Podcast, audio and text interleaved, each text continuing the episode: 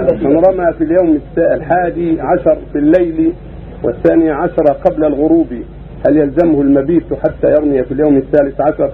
إذا رمى قبل الغروب لو خرج قبل الغروب في اليوم الثاني عشر لا يلزمه أما إذا تأخر حتى رمى بعد الغروب يبيت يلزمه أن يبيت على الصحيح الذي عليه جمهور أهل العلم يبيت ويرمي في اليوم الثالث عشر بعد الزوال.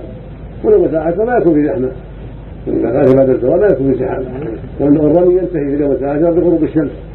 إذا الشمس في اليوم الثالث عشر انتهى الرمي بالإجماع. ما في خلاف. لو رمى الشيخ بعد الغروب ولم يبت عليه ذنب إذا رمى بعده ولم يبت إذا فدى أو صدق بشيء يكون أحسن.